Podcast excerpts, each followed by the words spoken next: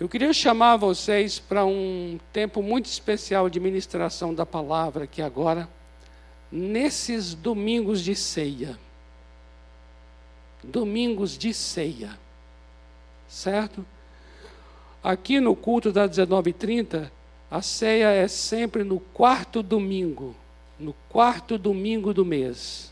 Portanto, eu gostaria de ter os amados mais do que nunca no quarto domingo do mês, domingos de ceia, exceto o próximo mês de dezembro, que depois você vai tomar conhecimento da programação, porque o dia, o quarto domingo é dia 25 de dezembro. E o dia 25, nós sempre, juntamente com o dia 1 de janeiro, a gente sempre tem uma programação especial que envolve apenas duas reuniões no culto, das 10 e meia da manhã e o culto das 17 horas. Mas, a partir de janeiro, dando continuidade de hoje, começando hoje, a partir de janeiro, todo quarto domingo do mês, nós queremos celebrar a ceia no final aqui. E queremos sempre trazer uma palavra relacionada com a ceia do Senhor, relacionada com a redenção, relacionada com a obra da cruz Amados, a obra da cruz é o centro do Evangelho, é o coração do Evangelho. Eu gostaria de chamar vocês para o que eu estou dando o nome de os paradoxos da redenção. Os paradoxos da redenção. Esse é o nome da nossa série. Cada domingo de ceia estaremos compartilhando sobre um paradoxo começando hoje. Paradoxo, eu acredito que você entende o que significa. Paradoxo é aquilo que é contrário. Paradoxo é um contrário que não é contraditório. Entenda isso bem. Paradoxo é algo que é oposto, mas não é contraditório. São dois conceitos que se opõem um ao outro eles se opõem, mas eles não são contraditórios. Pelo contrário. Pelo contrário. Eles trazem uma lógica absurdamente significativa para a minha vida e para a sua. Eu vou dizer uma coisa a vocês aqui com toda liberdade de crente, de evangelho, que graças a Deus que eu sou de Jesus.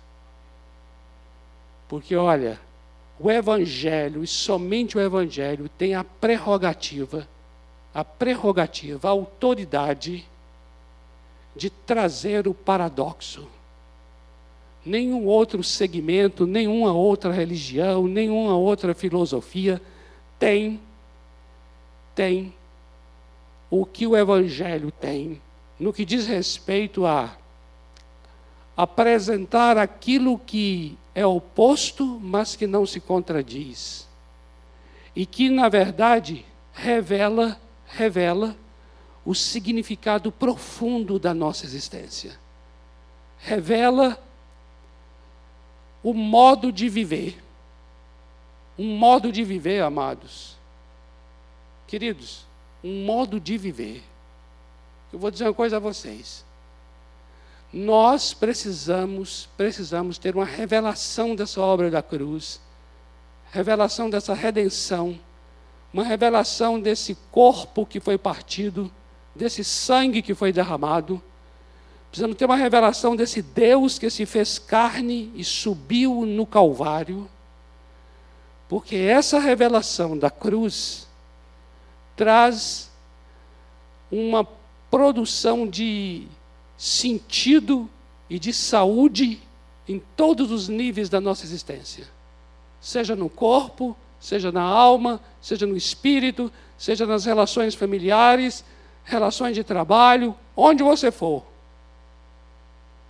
A obra da cruz, ela é normativa, no sentido de trazer normas para a existência.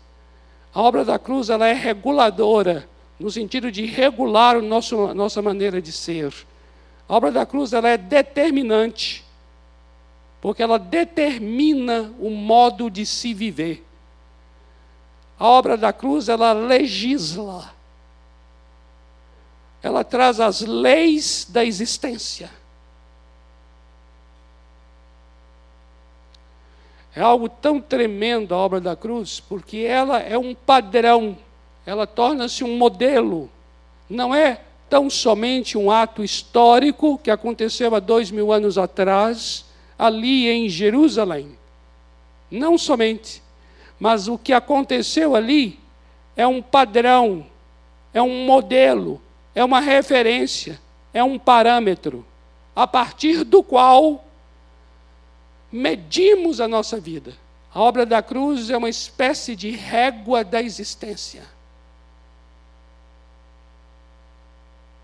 Onde você mede a sua vida, a sua casa, a sua família, a igreja, o país, a política, o governo, a economia, todos os níveis da vida.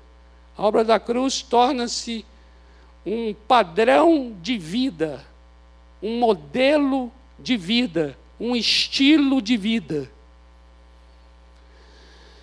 E eu gostaria muito de compartilhar com vocês a partir dessa perspectiva do paradoxo.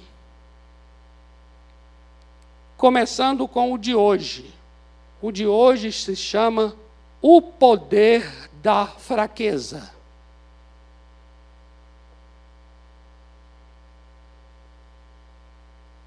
Amém? Não é tremendo isso? Diga se não é tremendo isso. Eita glória! Amados, segura isso em nome de Jesus. Quem é que pode falar com autoridade sobre isso? O Evangelho do Senhor Jesus Cristo. Só!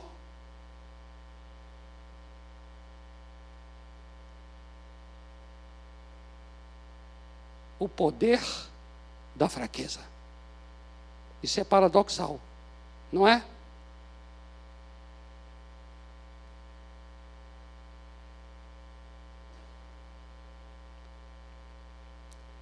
Primeiro aos Coríntios, capítulo 1, versículos 23 a 25. Veja só por onde vamos começar. Primeiro aos Coríntios, capítulo 1, versículos 23 a 25.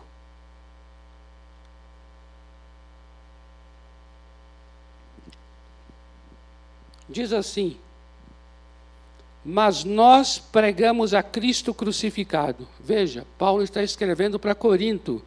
Corinto é uma cidade grega que privilegia muito a sabedoria. Sabedoria, a filosofia. E ele está dizendo assim: Nós pregamos a Cristo crucificado, escândalo para os judeus loucura para os gentios.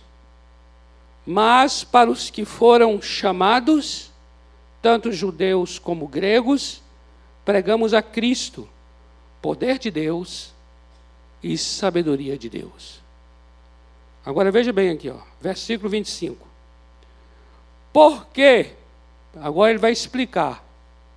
Ele vai explicar. Porque a loucura de Deus a loucura de Deus, a tolice, a tolice de Deus é mais sábia do que os homens. E a fraqueza de Deus é mais forte do que os homens. Então eu gostaria que você já começasse a entender a partir dessa leitura que é o seguinte: a cruz de Cristo é a fraqueza de Deus.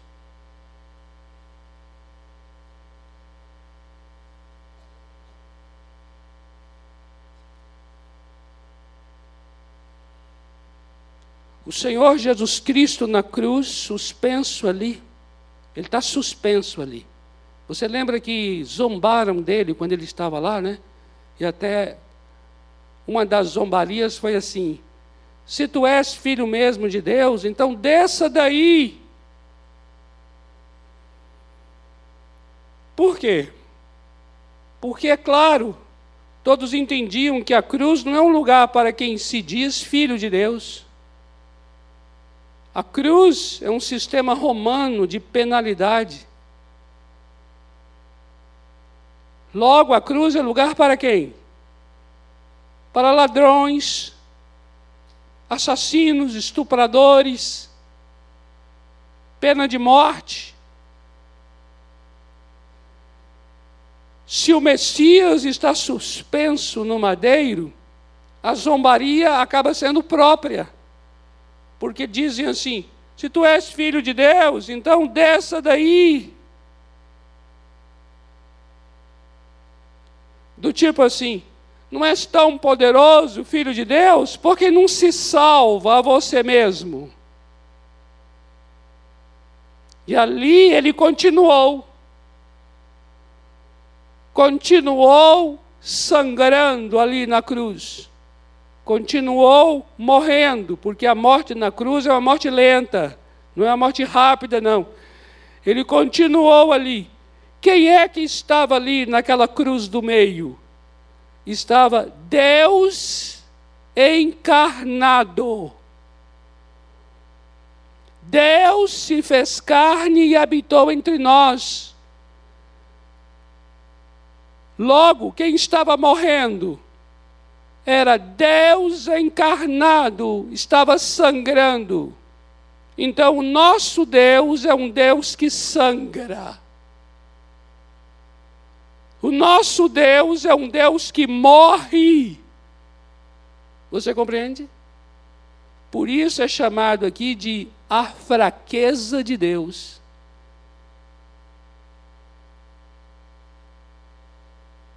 Como é que um Deus, Deus eterno, pode morrer?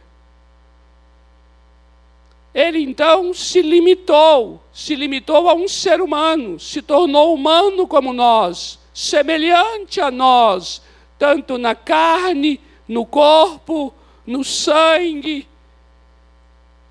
Deus se limitou, tornou-se semelhante a nós.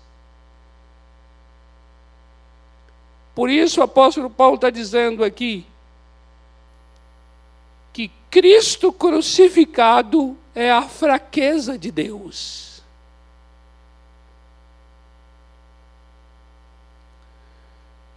Então eu gostaria que você tivesse isso agora em mente. Esse quadro, Jesus Cristo crucificado, é a fraqueza de Deus. E agora entenda bem aqui.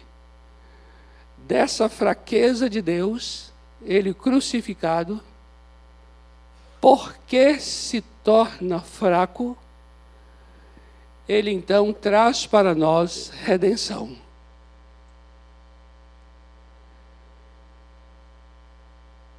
Ele não nos redimiria, ele não nos salvaria, ele não nos libertaria se ele não tivesse se limitado a ser humano.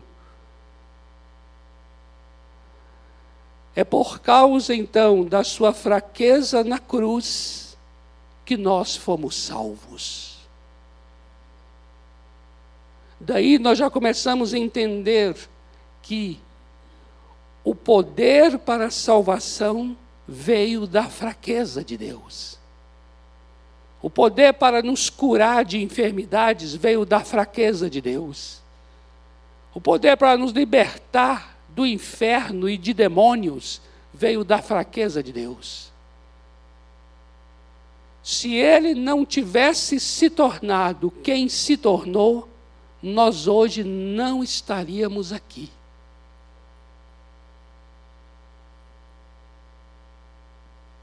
Portanto, a partir daquela imagem de Deus em Cristo, Deus encarnado na cruz, a partir dessa imagem, está estabelecido um modo de vida para nós. E é sobre esse modo de vida para nós que eu gostaria que nós lêssemos, segundo aos Coríntios, capítulo 12. Por favor. Segundo aos Coríntios, capítulo 12, versículos 9 e 10. Eu quero muito que você entenda isso, meu amado, minha amada. Você que está em casa aí também nos assistindo. Entenda profundamente isso. É por causa da cruz do Calvário que é possível a experiência de 2 aos Coríntios, capítulo 12, versículos 9 e 10, que vamos ler agora, que diz assim: Então ele me disse: A minha graça te basta, porque o poder se aperfeiçoa na fraqueza. De boa vontade, pois, mais me gloriarei nas fraquezas, para que sobre mim repouse o poder de Cristo. Pelo que sinto prazer nas fraquezas, nas injúrias, nas necessidades, nas perseguições, nas angústias, por amor de Cristo. Porque quando sou fraco, então é que sou forte. Amém? Você está entendendo? Você está conseguindo compreender o que estamos compartilhando aqui?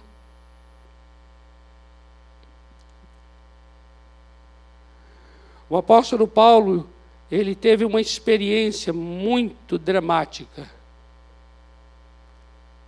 Ele orou a Deus para que fosse tirado dele algo que o incomodava de maneira muito profunda. E diz a Bíblia que ele orou por três vezes e aquilo não lhe foi retirado. Mas a resposta que Deus deu a ele foi esta: de que o poder de Deus se aperfeiçoa na fraqueza de Paulo e a graça de Deus basta, é suficiente para Paulo. A graça é o que aconteceu na cruz. A cruz, Jesus Cristo ali na cruz, é graça de Deus. Paulo, então, depois que recebe essa resposta de Deus, ele consegue compreender e a sua vida passa por uma ressignificação de tal maneira que ele disse: a partir de hoje, então, eu vou me gloriar nas minhas fraquezas. Gloriar nas fraquezas significa que eu não vou tratar minhas fraquezas como obstáculos, como impedimentos, mas como condição para Deus atuar porque o poder dele se aperfeiçoa na minha fraqueza. Significa então que o meu fim é o começo de Deus. Amém? E veja agora o que ele vai estabelecer como modo de vida. Ele vai dizer assim: a partir de agora, então, eu vou olhar de modo diferente para quê? Veja só, eu vou olhar de modo diferente para as injúrias que recebo, para as necessidades pelas quais eu passo, para as perseguições que eu sofro, para as angústias do meu coração. Eu vou ter um outro olhar para isso. Por quê? Porque todas essas coisas estão demonstrando o quê? Estão demonstrando que eu sou fraco. Ora bolas!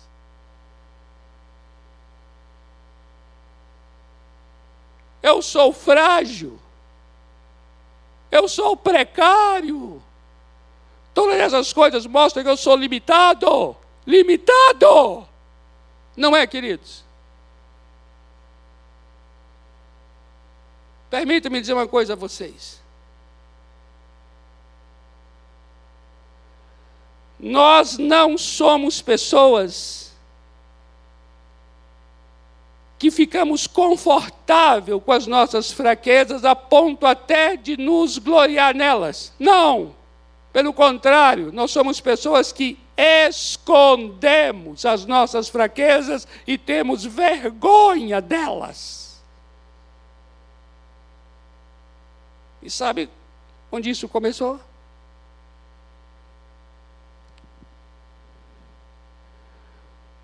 Quando ouviram a voz do Senhor Deus, que andava no jardim pela viração do dia, esconderam-se da presença do Senhor Deus o homem, Adão, e sua mulher, Eva, por entre as árvores do jardim.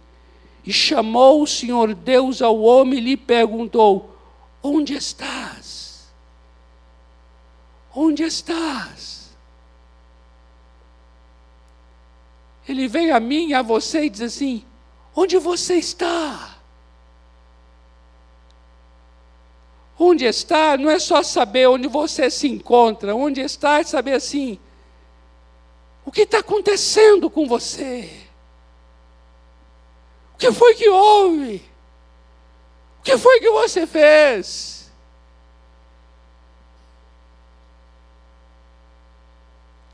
E aí veja qual foi a resposta. A resposta foi assim: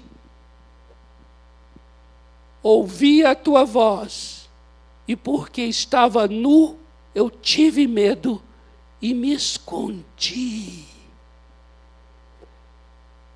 Amados, a partir desse capítulo 3 de Gênesis, nós começamos a ter medo e nos esconder.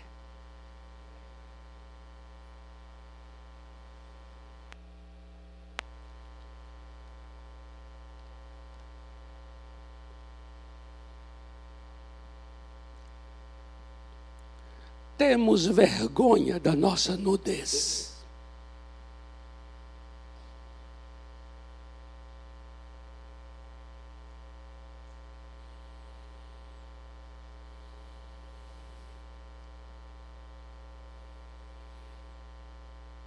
Me gloriarei nas fraquezas. Não. Terei vergonha delas.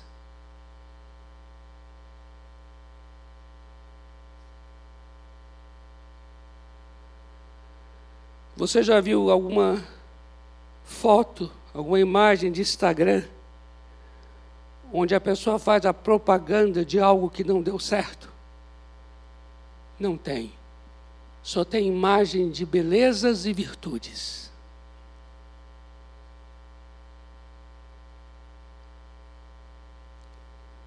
Eu estou querendo pintar meu cabelo. Um dia vocês vão me ver aqui no ano que vem eu vou fazer luzes ao contrário. Já estou avisando para não assustar ninguém. Quando vocês olharem para mim assim e falar, pastor, está diferente, o que aconteceu? Pode saber, foi isso. Estou cansado do pessoal da meninada me dizer que eu estou com cabelo de velho. Porque eles dizem isso. Eu estou já dizendo que vou fazer, para eu ficar bastante à vontade aqui para aqueles que já fazem. Dizer assim: pintar o cabelo é esconder o envelhecimento.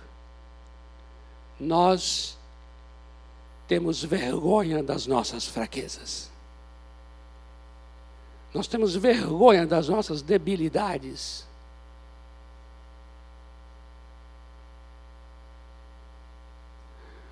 Talvez eu e você já tivemos oportunidades muito assim íntimas, profundas e muito ricas de poder abrir o coração e compartilhar a respeito delas. Não de uma maneira leviana, mas num lugar bem seguro. E mesmo assim não fizemos. Por quê? Porque desde o Éden nós somos pessoas do fingimento.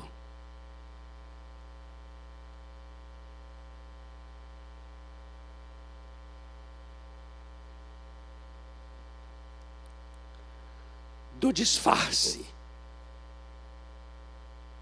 da máscara, da hipocrisia, da aparência. Deixamos que o outro pense, mas não tenha certeza. Deixamos que fique aparente apenas para o outro, mas não damos certezas a ninguém das nossas dificuldades.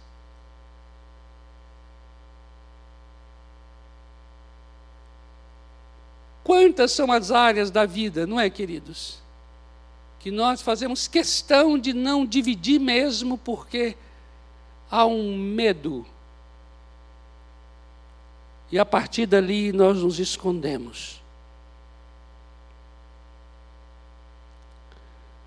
Mas eu gostaria de dizer uma coisa a você aqui.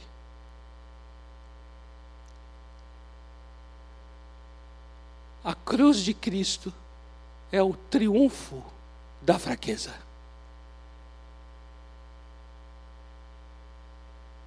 Receba isso em seu coração. A cruz de Cristo é o grande exemplo, e ali é um exemplo absoluto, não é relativo. É uma verdade absoluta. A cruz de Cristo é o triunfo da fraqueza. A fraqueza neste mundo, ela só triunfou no Calvário.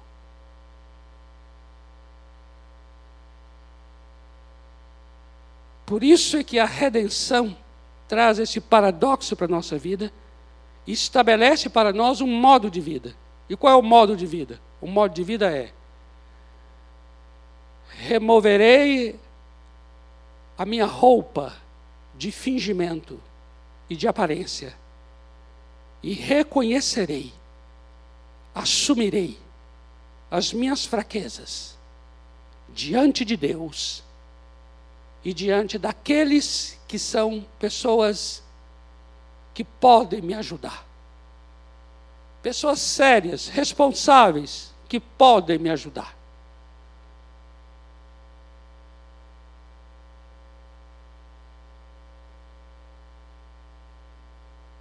Queria ler com vocês um texto, e a gente está caminhando aqui para o final, para nós celebrarmos juntos, comer o pão e beber o vinho, que é a continuação do texto que eu li, o primeiro texto que eu li. Eu li 1 Coríntios 1, de 23 a 25. Então eu vou continuar no verso 26 ao 29. 1 Coríntios 1, 26 a 29, ele vai dar continuidade Olha que coisa linda. Diz assim: Irmãos, reparai, pois, na vossa vocação, visto que não foram chamados muitos sábios, segundo a carne, nem muitos poderosos, nem muitos de nobre nascimento. Pelo contrário, veja bem aqui. Pelo contrário, atenta para isso.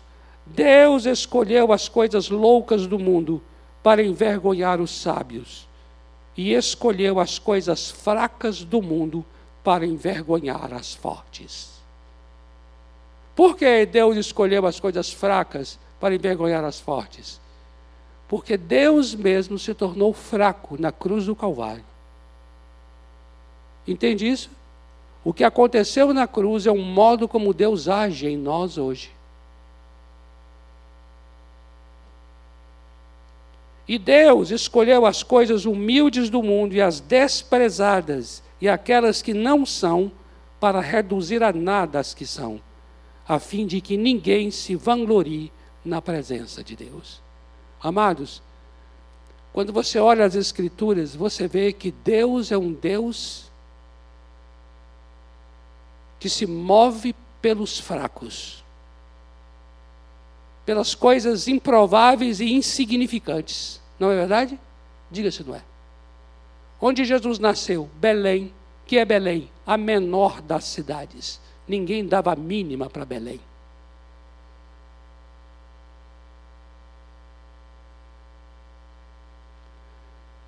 Das mulheres estéreis nasceram civilizações.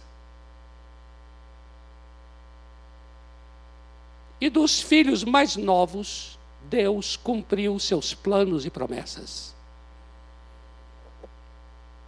Deus tem uma queda pela mulher estéril e uma queda pelo filho mais novo. É tudo gente que eu e você passaria assim e diria: ai, daqui não vai sair nada, não. Pois é, é dali que sai.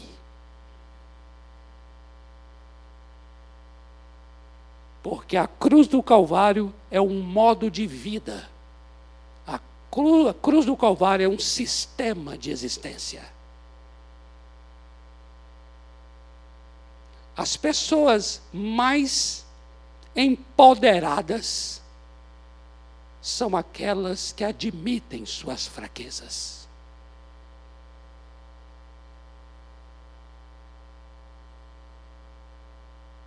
As pessoas mais cheias de autoridade são aquelas que pedem ajuda.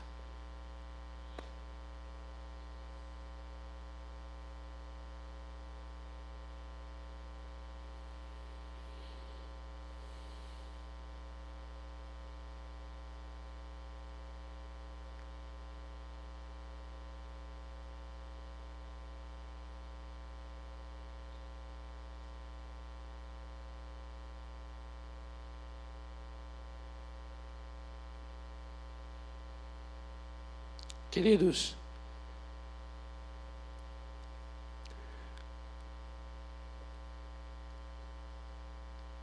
eu tenho orado por um avivamento.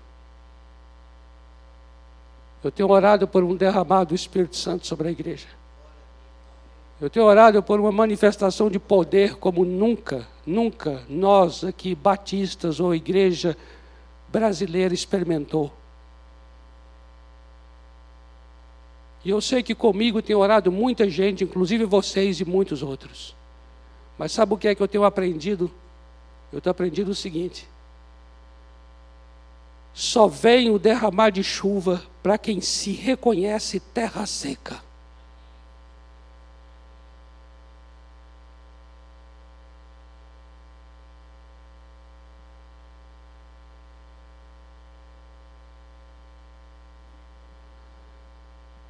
Só há uma manifestação de poder sobrenatural para quem de fato reconhece que as suas forças já chegaram ao fim.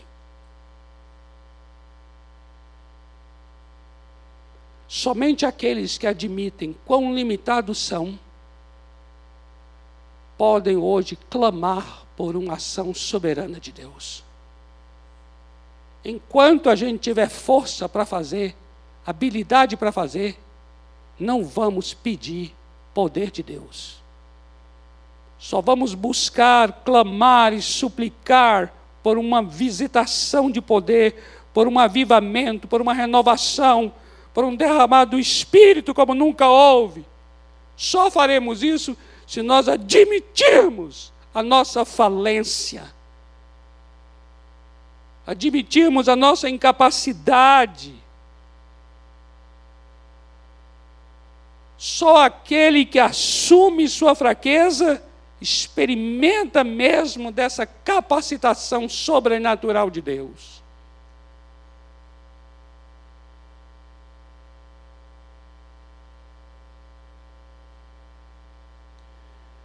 E eu, cada dia que passo, eu falo assim: Deus, eu quero ir para o amortecimento, como aconteceu com Abraão e Sara. Cada ano que passava, mais mortos ficavam.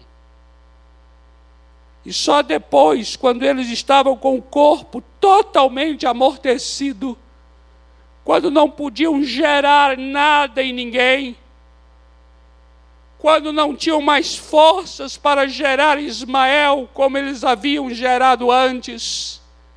Mas agora era um casal, ela estéril e ele cada vez mais velho, cada vez mais fraco, cada vez mais precário, cada vez mais frágil, cada vez mais débil. Pois foi justamente quando chegou ao fim de Abraão e Sara que aconteceu o cumprimento da promessa. E nasceu Isaac. Por quê? Porque há poder na fraqueza. Eu quero que você entenda muito bem isso. O poder de Deus já está reservado. O poder de Deus não é uma coisa que ainda será. Não. O poder já está à disposição. Mas eu entendo que o poder acontece na fraqueza. Paulo entendeu isso logo rápido. Paulo mudou sua mente. Paulo passou por uma metanoia. E ele disse: Pois então eu vou me gloriar nessas experiências que me limitam, para que sobre mim repouse o poder de Cristo Jesus. Ele entendeu logo esse caminho. E eu quero que eu e você entenda logo esse caminho também, em nome de Jesus. Amém? Vamos ficar em pé? Pega o teu cálice aí. Pega o teu pão.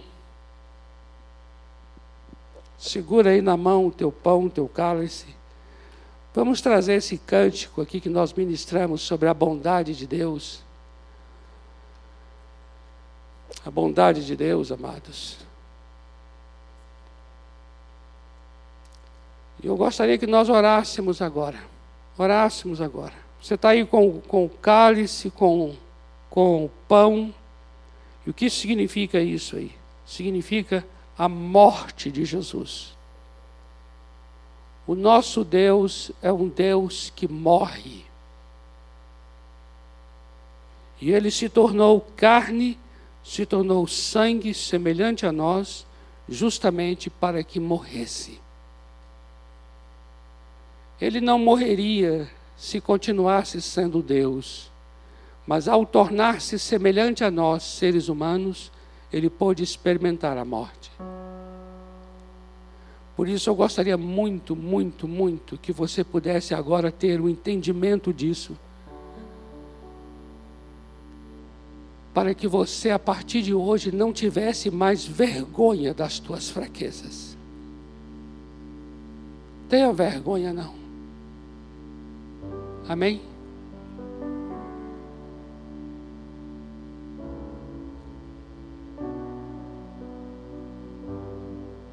Se você não sabe determinada coisa, tenha vergonha de dizer que não sabe, não. Diga, não sei. Se você pecou em algo, tem vergonha. Não.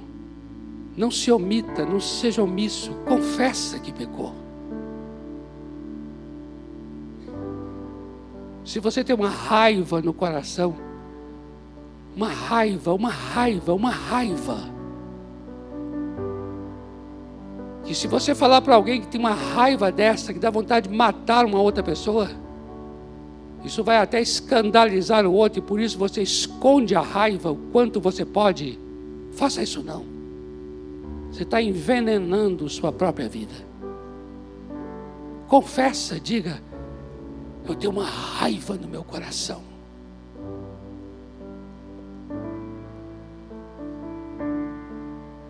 Não tenha vergonha de mostrar as tuas cicatrizes. Não é para todos que a gente faz isso, não é verdade? Mas tem, a, mas tem aqueles para quem podemos fazer. Aqui agora, né? Você me vê aqui, vê o outro, está tudo bonito, vestido, cheiroso. Aí chega em casa, tira uma roupa, tira um negócio. Muitas vezes a, a mulher que passou por uma cirurgia de mama, por causa de um câncer de mama, tem lá a cicatriz no lugar de um seio. Quem é que vê isso? Ninguém, só ela. Mas com certeza na vida dessa pessoa vai ter alguém para quem ela poderá tirar essa roupa e revelar sua dor, revelar sua fraqueza, revelar sua angústia.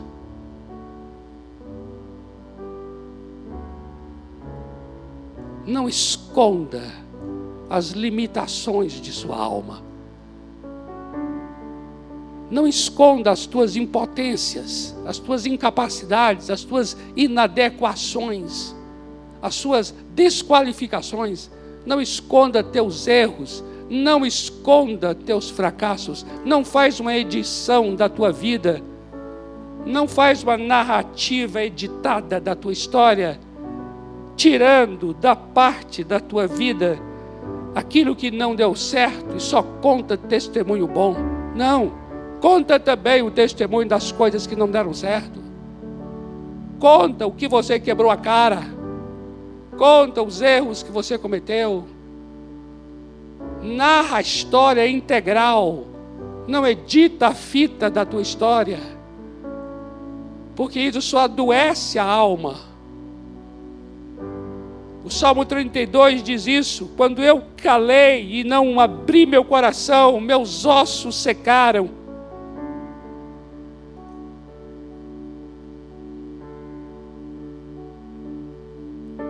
A gente tira, eu já falei isso uma vez, né? A gente tira fotos aqui do culto e envia nos Instagrams, mas a gente não coloca os bancos vazios.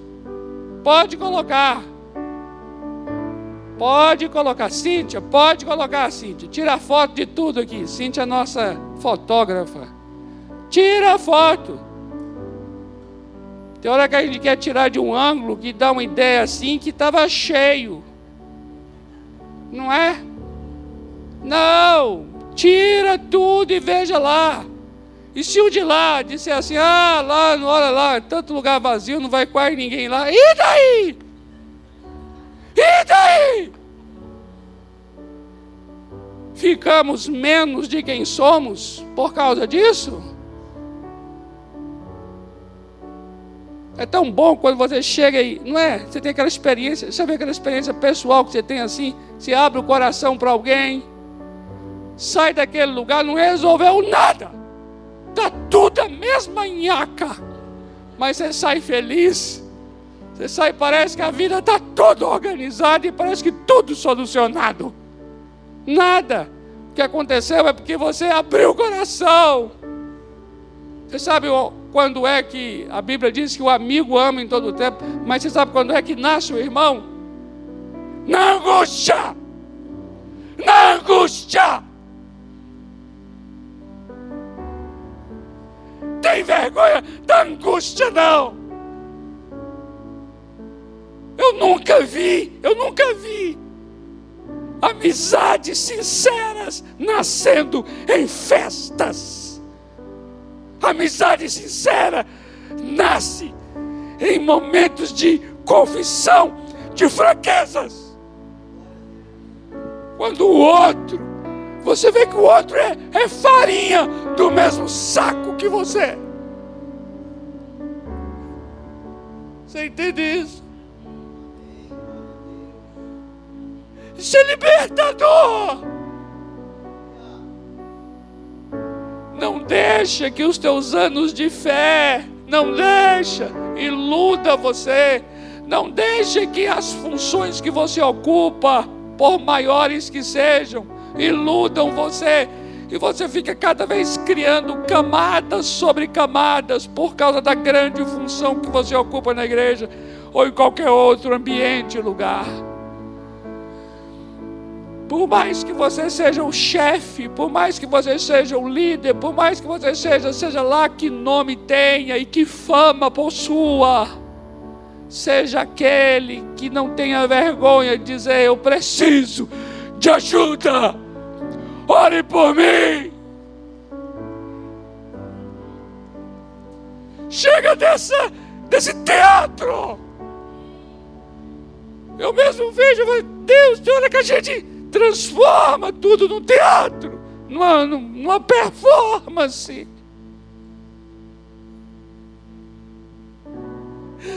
Eu quero ter liberdade de falar, irmão, eu sou pastor, eu conheço a Bíblia, eu conheço isso, mas olha, ora por mim, eu estou angustiado, eu estou deprimido, ora por mim, me ajuda, igreja. Eu quero ter essa liberdade com vocês.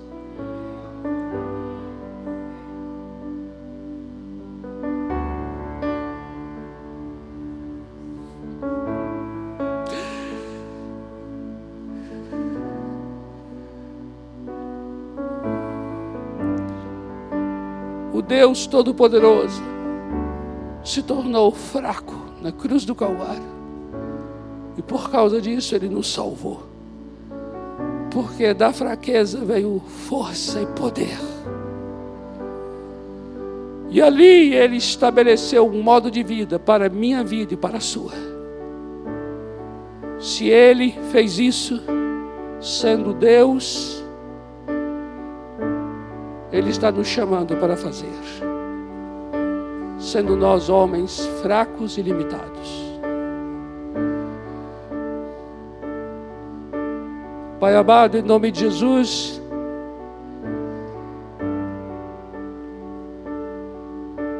eu não quero ter vergonha das minhas cicatrizes.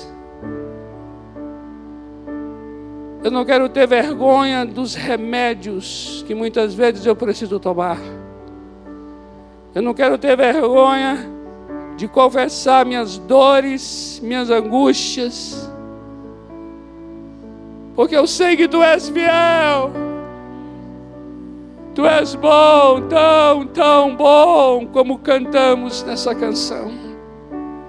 Tua bondade é tão grande para conosco. Antes que a gente confesse, antes que abra a boca, o Senhor já conhece o nosso íntimo. Não é surpresa para o Senhor quando falamos a Ti das nossas fraquezas. Tu tão somente ouve e diz: Eu sei, filho, eu sei, filha, pode falar: Eu sei. Sim, Senhor. Nós queremos aprender esse caminho. Nós queremos andar por esse caminho. Ajuda-nos, Senhor, a sermos homens e mulheres sinceros, que não têm vergonha da nudez. Em nome do Senhor Jesus. Amém. Coma o teu pão, beba o teu vinho.